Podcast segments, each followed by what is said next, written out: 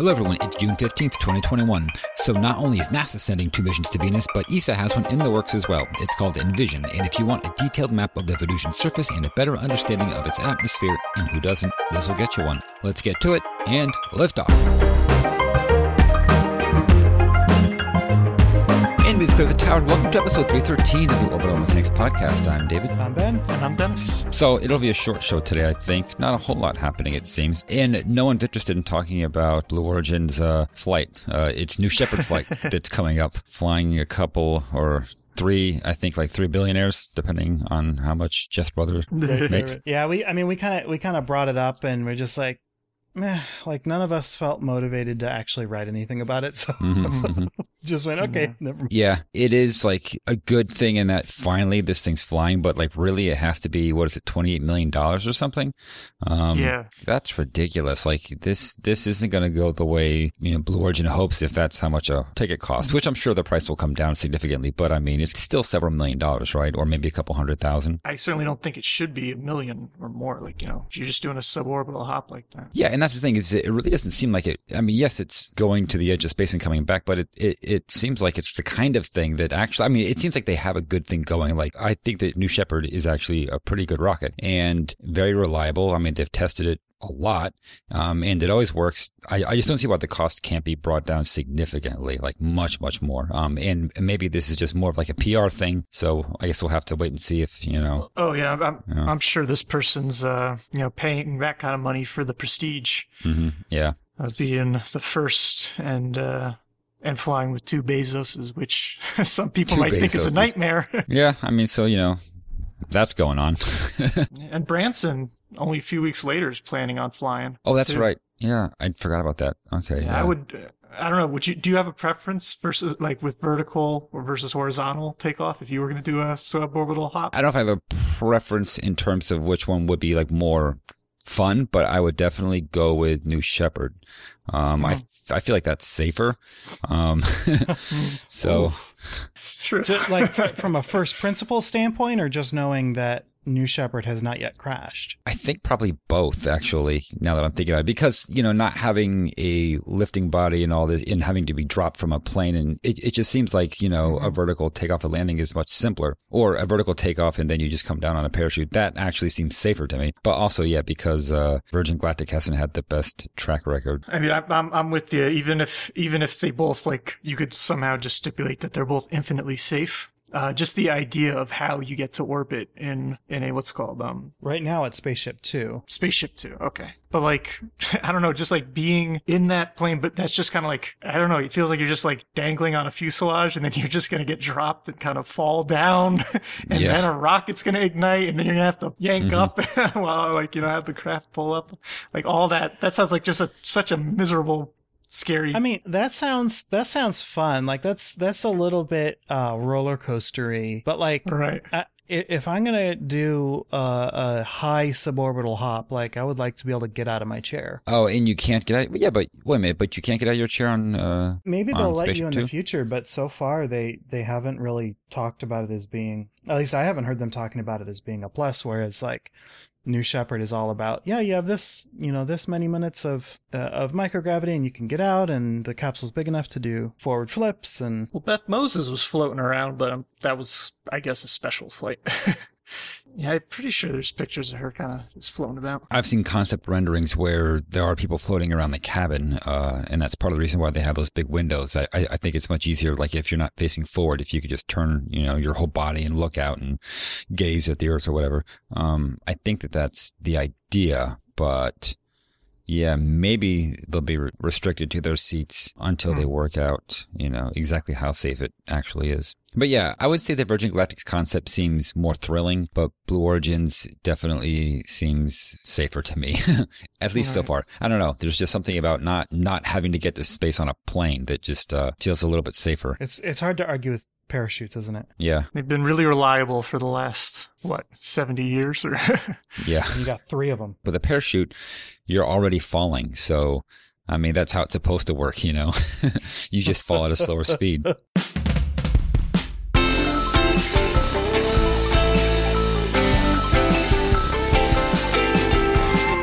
So let's talk about Venus some more. um, let's talk about Envision. This is uh, the ESA spacecraft that will be joining the Venusian fleet. I'm not as familiar with how they classify their missions, but this one is called an M class, so it's habitable. But uh, I don't know really what else that means beyond that.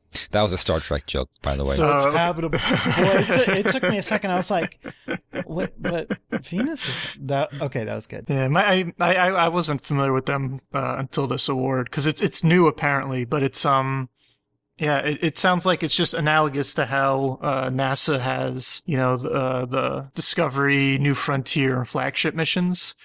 So only really in the last couple of years, uh, the ESA has been doing this Cosmic Vision program, and so uh, they they have a, a much easier to remember classification where it's like S is S class is small, M class is medium, and L Okay. class is large. Yeah. but it like in terms of price cap. So yeah. So again, just analogous to those that you know we we use at NASA. If it's if it's worth pointing out some of the some of the other missions um, under Cosmic Vision, uh, Cheops I think should be fairly familiar. Uh, Solar Orbiter um, was the 1st medium mission, uh, and then Juice, uh, the Jupiter Icy Moon Explorer, is going to be the first of the large class.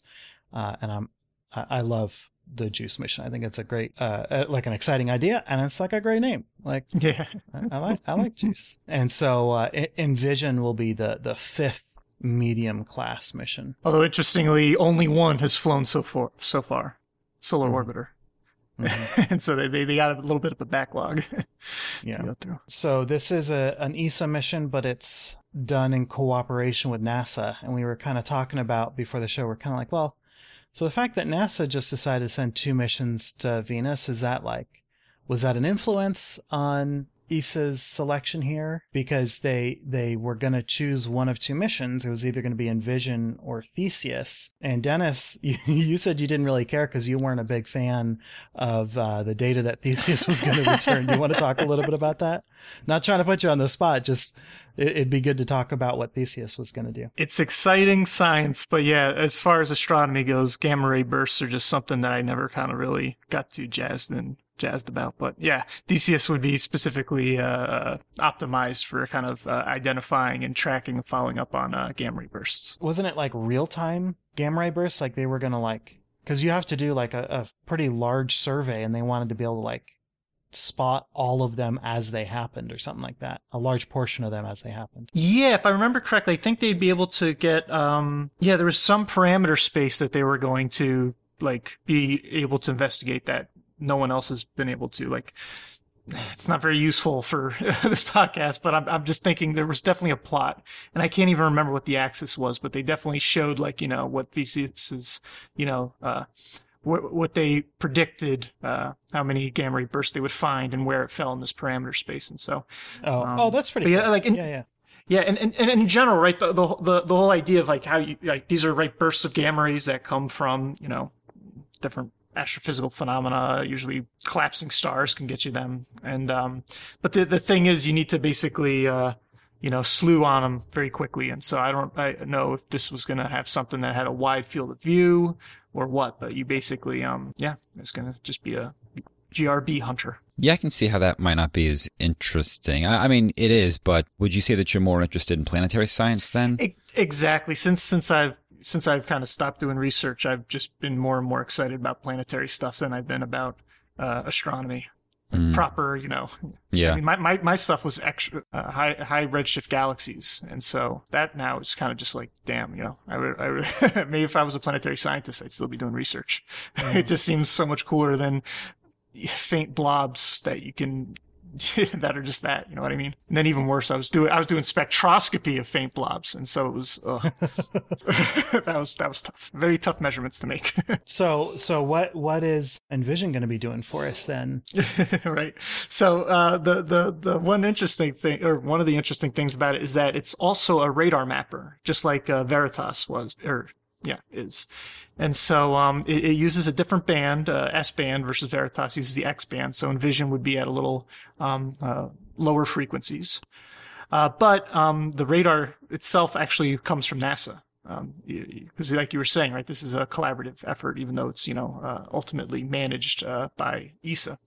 But one thing that you know the people who you know the PI and the the the, the Veritas team, you know, they they were very well aware of you know Envision and and their you know proposal, and vice versa. And so um, they are you know supposed to be very complementary. And that's you know if you if you look up any kind of papers on Veritas or Envision, you'll see them talk about uh, their complement how complementary they are to each other. And so um, uh, evidently Veritas would do basically it sounds it sounds like Veritas would get better resolution globally and regionally, but uh, Envision can do some uh, targeted imaging that'll go down to 10 meters as opposed to Veritas, which uh, uh globally uh, would get us a 30 meter map of the whole Venusian surface, which is awesome. I don't know if you, as a proper space nerd, if, you know, I don't know if you notice anytime you try to look up a uh, global image of Venus, right? Yeah. like a map of Venus, it's always such poorer resolution than you know a map of Mars, say, um, or the Moon. This will you know basically get us uh, much better uh, imaging or much better surface topography. Well, so so is is the resolution a function of the wavelength that they're operating, like the the the band that they're going to be using, using S band instead of the X band, or it, does it have to do with like the geometry of the instrument and it basically just zooms in farther? That's a good question. And I'm thinking it must be something more like the latter, right? As, as a non radio astronomer, I, you know, I, I, I typically, uh, you know, higher frequency, right? Shorter wavelengths means, uh, you can basically get better resolution. And, but that cuts the opposite, right? Uh, Veritas has, um, you know, the X band is, you know, higher frequency. But I think the, uh, I think it is, it's a matter of just how the instruments themselves are built. I mean, it's, it is a synthetic aperture radar, so they probably get, uh-huh. I don't know. Um, and, and do you know, like, because they're not going to be able to do global mapping, does that just mean that they are flying lower? Like, do we know any of that kind of stuff yet? I only found out some details about the um the targeted uh uh, mapping that uh, Envision will do, but I don't know if it's also going to do uh, a global map. Okay. Yeah, I got to admit, I, I wasn't, uh, and, and, right, we talked about it uh, earlier that you know, uh, David, right, in particular, saying that you know you were, or, or was it you, Ben, that was saying you're familiar with Theseus, but I uh-huh. hadn't really heard of Envision. Uh-huh. You know, and I, yeah. and so that's why Envision snuck up on me as well. Um, it really, I only kind of learned about it after Veritas and Da Vinci Plus were given the the Discovery Awards you know, a couple weeks ago. Yeah. Okay. So Visar uh, on Veritas is also synthetic aperture. So it's not like, you know, there's a, in, it's not like they're using the inherent flexibility of synthetic aperture. They, they must be just very different instruments. Yeah. And I'm thinking, and it sounds like Envision, I mean, I could be wrong, but I'm not seeing where they talk about Envision wanting to do a lot of global mapping. It might be that Envision is like the, is like, is like a HiRISE you know, uh, compared to, uh, you know, earlier Mars missions that kind of did lower resolution mapping of the entire Martian surface, right? Because HiRISE, right, that's only mapped a couple percent of Mars, you know what I mean? But it's exquisite yeah. detail what it does map. Yeah. So I, I, wonder if it might have to do with the vertical resolution, the altitude resolution. Maybe VENSAR, the Venus Synthetic Aperture on board Envision, has really good uh, latitude longitude uh, resolution, but poor height, like altitude resolution. Whereas um, Visar uh, on Veritas is really, really accurate uh, in the vertical direction, but not so accurate in the horizontal direction. Yeah, I was going to say Veritas uh, does have um, really, really good altitude resolution. Yeah, so a, right. a centimeter and a half, according to the Wikipedia article, which is insane. Oh, jeez. I mean, a centimeter and a half through the Venusian atmosphere is like, like that's that's really cool. Like for for a surface yeah. that we literally can't see in uh, the visible range, like it, it that's that's pretty right. cool. yeah, you know, I wouldn't be surprised because the S band you said is a is a lower frequency than the X band. I always forget that. And so it seems like the the longer wavelength might be worse at uh, resolving altitude differences. I mean, obviously, yeah, yeah. I don't know. I, I'm I'm really bad at guessing about instruments. Yeah, radio radio is a whole whole different beast than sure. optical. Still very exciting though. And another thing that works too in terms of them being complementary to each other is the timeline, right? Uh, basically, uh, Veritas will be there and taking data sooner, and then Envision is going to come later and take data. And so you'll be able to do kind of long baseline, you know, temporal baseline, you know, s- comparison studies probably between the 2 Mhm. And that could be very useful because, right, among different things is, you know, is there still active volcanism on Venus? There's not plate tectonics like we know them, but like maybe there's, you know, signs that there, there were at some point, you know, or, or hell, maybe there even are. So like the, the, a lot of it is going to be like kind of like, you know, this difference in comparison imaging over different years. So that's that's only one instrument on board, and and the vehicle's got three different instruments. Um, the next one is uh, the Venus Subsurface Radar Sounder, and uh, I can tell that my coffee hadn't kicked in when I read this because I went, "Wait, they're gonna they're gonna do a subsurface probe. They're gonna put something on the surface and then dig." no, no, no, no, no. Radar should have clued me into that. And so that's, uh, yeah, ground penetrating radar. They can look for like buried craters and Mm. like subsurface lava flows. I'm, I'm assuming this would be, uh, cooled lava, right? There, is there still molten, like magma on Venus? I don't even know what the interior of Venus looks like. There could be. I think that's one of the kind of the big questions. Oh, okay. Because yeah, when they refer to like, if you talk about a lava flow, then you're talking about molten rock, uh, as opposed to just you know hot rock that can still flow slowly over Yeah. like geologic timescales. lava flows are like yeah, you could actually see it moving. So, so this would be very close to the surface, my understanding. Right. Yeah, it it would have to be. So we don't even know Venus's moment of inertia very well, which is Oh. crazy. Don't get me started. There's there. I I watched a couple talks uh, in the past couple months. Green Bank Observatory does this wonderful. Has been doing a wonderful webinar series for the last uh, maybe year or so. Um, you know, at least you know in the pandemic world, and uh, they basically used. Um, I think it was a, a very long baseline interferometry from Earth to try to measure Venus's moment of inertia. And I think a big part of why they got different different uh, previous studies got different values is that it's not fixed because it depends on the motion of the atmosphere can affect the overall moment of inertia of the planet itself. That happens on Earth to a small extent. I didn't realize that. If it, like when if, if you know if the Earth's winds predominantly change eastward to westward, that'll actually affect the Earth's rotation. That's um very much smaller value, but on Venus, um it's big enough. I, I it's big enough to kind of like be Wow. noticeable. But let me Yeah. um I mean, it's a dense. I, I tweeted about but- this. It's it's it's so good. Let me see if I could. I'll give me one Yeah, minute, yeah, and if. I can't find it in a minute, then. Um, but otherwise, it would be a great talk to give a shout out to. I hadn't thought about the atmosphere as being a hindrance there because I was trying to think like how could you not know the moment of inertia? All right, right? Yeah. We know we I think we have a pretty good uh, idea of its mass and its size and its rotation and its everything. So it's like, but I guess with the atmosphere being as heavy and you know fluid as it is, it's like sloshing around on the surface, kind of you know affecting. Oh yeah, here we go. Jean Luc Margot. That sounds like it's right. Here we go. oh yeah, I mean he did he did work at Goldstone. Yeah, it's it's and then here here's the, the the talk that he gave. But like it's it's it's understandable. It's super interesting, and the one uh the actual uh, paper on arXiv. The, the really interesting figure, like he explains how they do it. Uh, measurements of the instantaneous spin period of Venus are all over the map, and they're thinking it's because basically, you know, you know, it, it might just literally be the atmosphere means that it changes depending on when you're actually observing it, and that there's hints of a, of a like a diurnal effect. So basically, in the daytime, you know, it speeds up, and nighttime Mm. slows down, or vice versa. Which remember, right? Venus takes longer to rotate once than it takes to orbit the sun, so it's like 270 day Earth day day on Venus. anyway, that's that's a really cool talk uh, to check out if you want. I mean that that's a that's a fairly tall bell curve, but I mean the the greatest value is still just just under twenty percent probability. It's 20 minutes or so is kind of the, the, the, the range, which, which, you know, over the course of, you know, uh, 200 and, you know, 40 some day, you know, year, basically, it's like not much, but that's still, that's, you know, That's- something that's, that- you can grasp in human terms. The, Yeah. the, the spin period, you know, of Venus changes by like 20 minutes.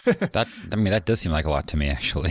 right? That effect on Earth, I think, is like a fraction of, like some small fraction of a second or something. Mhm. You know, of course. So basically, the moment of inertia, in some sense, kind of is. It's not that it's not known. Known. It's just that it changes. Yeah, it's yeah, exactly. Cool. Well, that that was a fun little uh, planetary science tidbit to to slip in. Okay, and then the uh, the final uh, instrument on Envision is VenSpec, the Venus Spectroscopy Suite, and it, that's just doing like atmospheric composition, right? Yeah. Yeah, uh, high, extremely high resolution atmospheric measurements, and it's going to monitor sulfured minor species as well as the mysterious UV absorber in the Venusian upper clouds. So, sulfured minor species, that's got to be like a volcanic activity thing, right? Uh, temporal variations in surface temperatures and tropospheric concentrations of volcanic gases indicative of volcanic eruptions. So, yeah. So they Hmm. can, yeah, cool. That's going to be some exciting news if they catch volcan- volcanoes happening. Like just you smell it in the atmosphere. That's pretty cool. I don't think you'd want to smell the atmosphere to begin with, but No, no, no. That's why that's why we're paying a spacecraft to do it for us. Um, and then before we leave this segment, planetary.org, the Planetary Society, put up a, a cool blog post on Da Vinci Plus and Veritas uh, that I wanted to point out. There'll be a link in the show notes. Um, we talked a lot about it. Well, we talked about the missions to to a good extent last week, and so. Uh, the Planetary Society write ups are always so good. So uh, I've got a link to that in the show notes if you want to go uh, learn more about some of the other vehicles going to Venus in the next uh, the next couple of years here. Uh, speaking of which, I guess when, when is uh, when is Envision planning to launch? Did we talk about that? yeah, nah, but yeah, so it's it's a while. There, there It's there's a a, few different windows they're looking at, but essentially, uh, it might be as late as like you know 2031 or so, and then the uh, orbital insertion wouldn't be for probably three years after that. Okay, so next couple of years was exactly the wrong sentence to use, uh, but, but in the in the next decade. Okay. Well, now we're moving on to short and sweets this week, and just three as per usual. So, Dennis, what is the first one? First commercial deep space antenna begins official operations in the UK. After months of testing with ESA's Mars Express orbiter, the Goonhilly 6 antenna has been reconfigured for deep space communication. Located in Cornwall, UK, existing infrastructure was repurposed to upgrade the antenna, replacing motors, gearboxes, and the entire communication system. The 32 meter dish is now capable of connecting to ESA's mission control, as well as sending communications directly to Mars, Cislunar Space, and the L1 and L2 Lagrange points. Goonhilly 6 is the first in a planned network of commercial deep space communication centers around the globe. Hmm. Might be communicating to uh, Envision. Who knows? Yeah. And then next up, Relativity Goes Reusable. Relativity Space has raised an additional $650 million, and they plan on putting most of it to use developing Terran R, a new medium lift vehicle with a max LEO payload of 20,000 kilograms.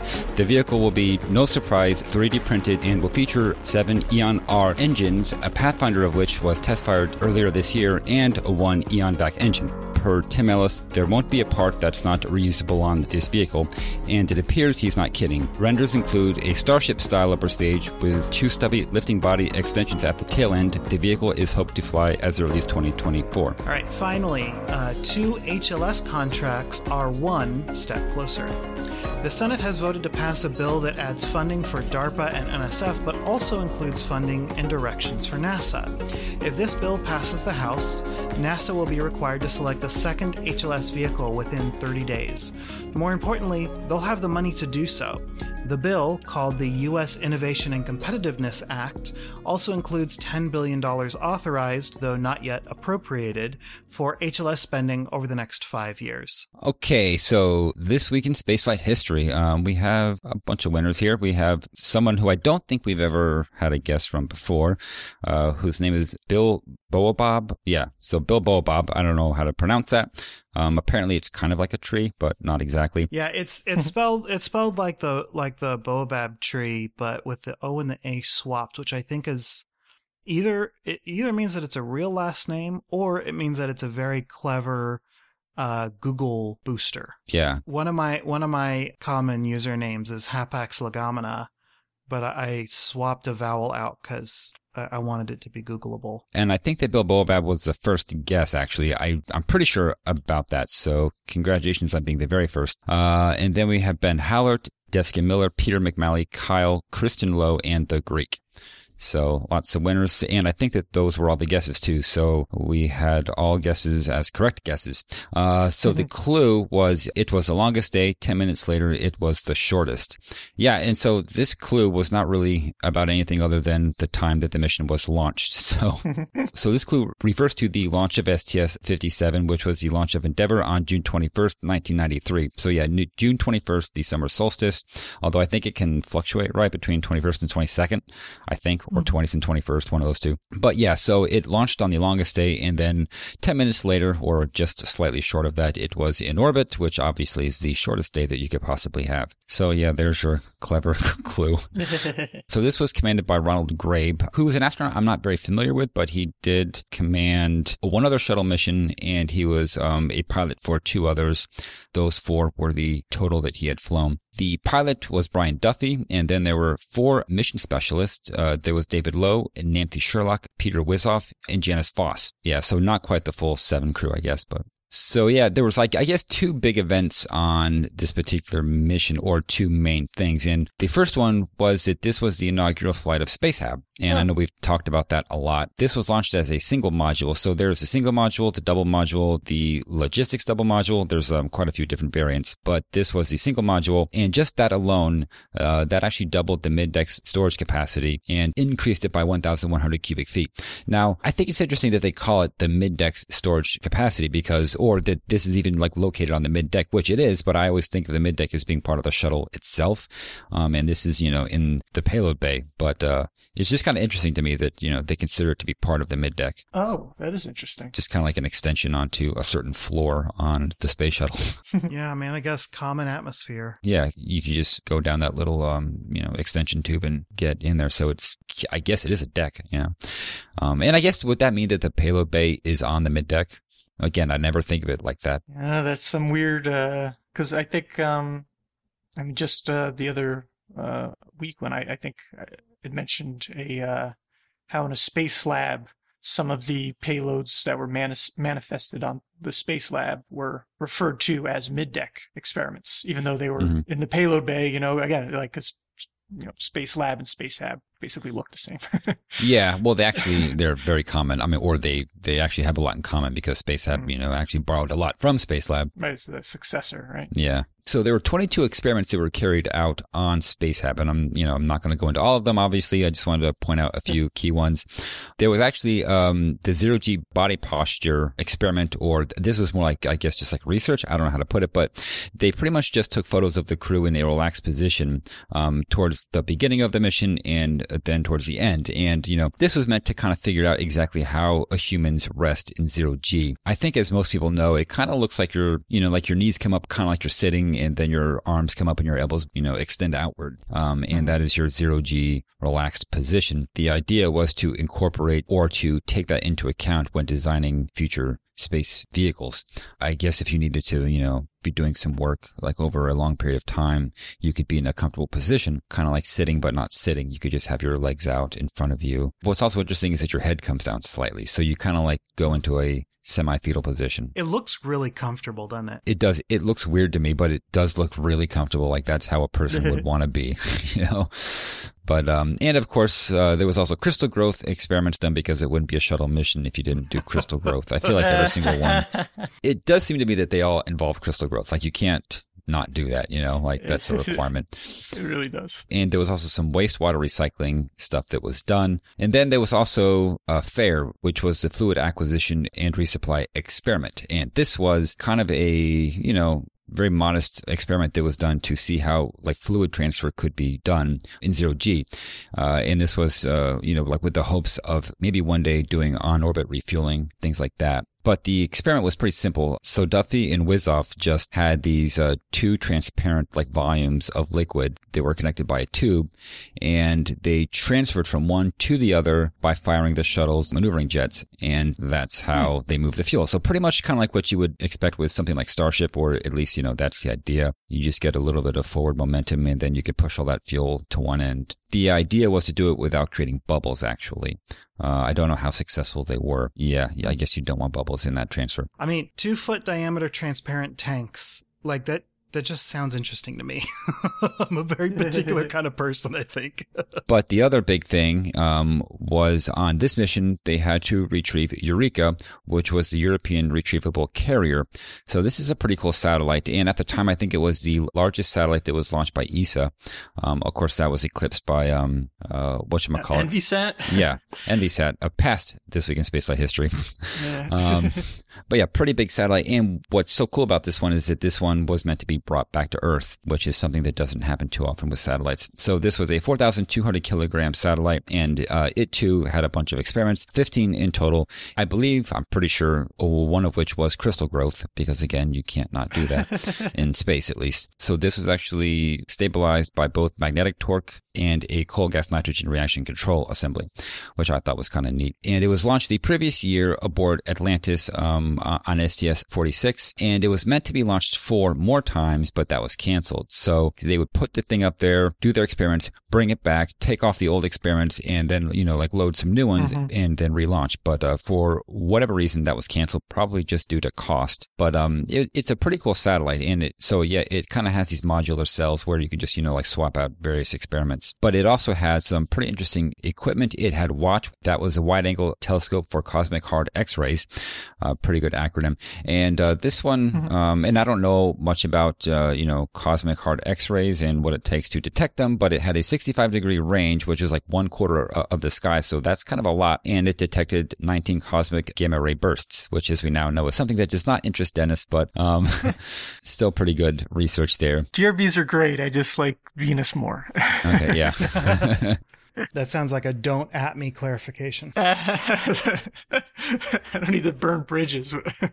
but I can kind of see what you mean because it's, it seems like this is stuff that, you know, has been done for a long time as we can see, but we don't know like nearly as much about things like, you know, the surface of Venus and, you know, like our own solar system really. But, uh, yeah, but they were able to localize these bursts to within one degree. And I don't know how astounding that is, but considering that it was, you know, a 65 degree range, uh, and they can still get that level of accuracy. I thought that was kind of interesting, but I don't know how to really contextualize that. Yeah, so this satellite was, you know, brought back and it was put in a, a museum in uh, Lucerne, Switzerland. But what's so interesting and strange is that they actually brought it back to a lab in 2016. So this is like many decades later to do X-ray scans to determine how the 11 months on orbit had affected it. There was definitely some delamination of paint. There was, you know, some outgassing and, you know, just like, you know, some discoloration. But they also found a lot of micrometeoroid holes and impacts. 1,000 alone or somewhere around there just on the solar panels. On the rest of the body, they were all over the place as well. And I think that that really gave them a good idea of just how dirty space could be because up until then, I don't know what had been on orbit for that long and then brought back. This was like one of the first times that they were able to really get data on that. But I imagine it would require a lot of, you know, refurbishment and repair before they refluid, you know, at least the solar panels, which I guess they would have done anyway. um, but yeah, this thing took a lot of little hits, but, you know, like nothing that affected uh, the satellite in any like negative way. Yeah. So let's talk about the retrieval. So this satellite was put in orbit, uh, like, as I said, the previous year aboard STS 46. They deployed it in about a 420 kilometer orbit. And uh, then from there, the satellite used uh, four hydrazine thrusters to boost itself itself to a higher orbit of 508 kilometers. So of course it has to bring itself back down uh, in order to be retrieved by the shuttle. Uh, so it had just enough hydrazine to do that particular maneuver twice to go back up and then come back down again. Uh, so at that point it would have to be brought back. Uh, if not, it would be left in an, in an, unusable orbit. Two mission specialists, Low and Wisoff, uh, they performed an EVA to retrieve the satellite. Uh, first, they actually used Canadarm to bring it down into the shuttle bay, but they had a little bit of an issue. The solar arrays have to retract because this thing is something like 20 meters, I believe, um, in total length. So it's obviously hmm. big and they obviously need to get those solar arrays back in. And the satellite had no problem doing that on its own, um, but it couldn't latch down its dual antennas. And there was a flight rule that said that you couldn't bring it into the shuttle bay before those antennas were latched down. Uh, but they actually waived that rule. They brought it in uh, with Canadarm. And then from there, that's when uh, they did the EVA. And uh, Low, uh, who was um, positioned positioned at the end of Canadarm uh, in a foot restraint. Um, he was sort of like nudged into position by Nancy Sherlock, who was at the controls, and she basically put him in a position so that he could push those antennas shut into their latching mechanism. Wow. Uh, but you know they were successful. The robotic manipulator system was um, actually equipped for this mission with an electrical connector that was meant to recharge the satellite's batteries with the orbiter power but it was installed upside down. And uh, so, yeah, 180 degrees in the wrong direction. And I think that I don't know how many times we've talked about these sorts of things happening, but it seems that uh, installing stuff upside down is just uh, something that occasionally happens in spaceflight. So, yeah, no power for EURECA. I don't know how necessary that was because obviously it was being brought back to Earth but there might have been some onboard experiments that needed power uh, during that time. But of course, you had to disconnect Canadarm before you close the bay doors and all of that. So uh, mm. I think it was meant to, to recharge the battery just enough to get it back down. And I don't know how long the batteries last. I, I wonder if they had some volatile memory that they wanted to be able to preserve or something. Oh, maybe. Yeah, that could be it too. So once they had uh, gotten that done, Low and Wisoff did a little bit of, I guess, practicing for Hubble. They actually took turns in the foot restraint. I'm envisioning they would like grab one another and just like move them around because this was the idea. So they had to gain practice handling very large, massive objects um, in zero G. And so they just use each other as, you know, that mass simulator. so, so they would put like one guy in the foot restraint and then the other would just kind of like, you know, like grab his buddy and like move him around, uh, and see how the RMS, you know, dealt with that. So I thought that was kind of funny because I can, you know, just see two astronauts kind of, uh, manhandling each other. It's just kind of funny to me.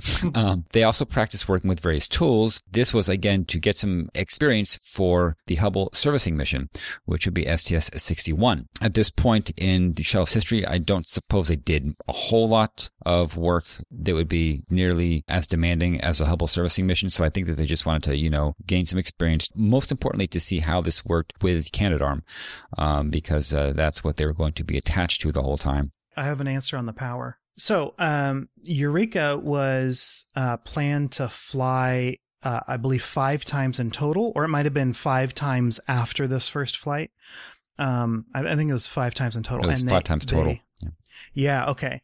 So this wasn't supposed to be its only flight, so it needed to be able to be reflown. And the the thing is that some of the instruments on board um, needed to maintain a specific temperature, and they had uh, a passive thermal control, but I think the bulk of the thermal control was done uh, with the active system, which I think was a pretty similar um, ammonia loop to what we see on ISS. Mm-hmm. But that that loop needed to be powered in order to make sure that the instruments would be they wouldn't be taken out of their their required temperature ranges.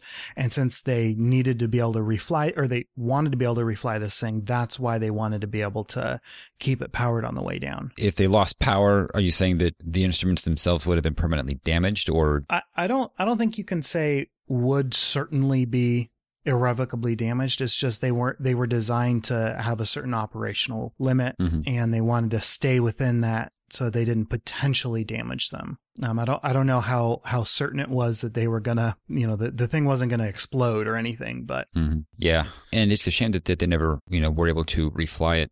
Um, but it is kind of neat that they did get that information about, or that they took it out of the museum in 2016. I don't know why they waited so long. There must have been some reason there. I'm not sure why, but they had it hanging in a museum, and then they just decided finally to you know take a closer look at it, and uh, they found uh, lots of little pits and craters in there, and uh, you know had an idea of what it's like to be in space for a year, or think it was 11 months, so close enough. Or, or specifically to have been in space in in the early 90s, which is yeah.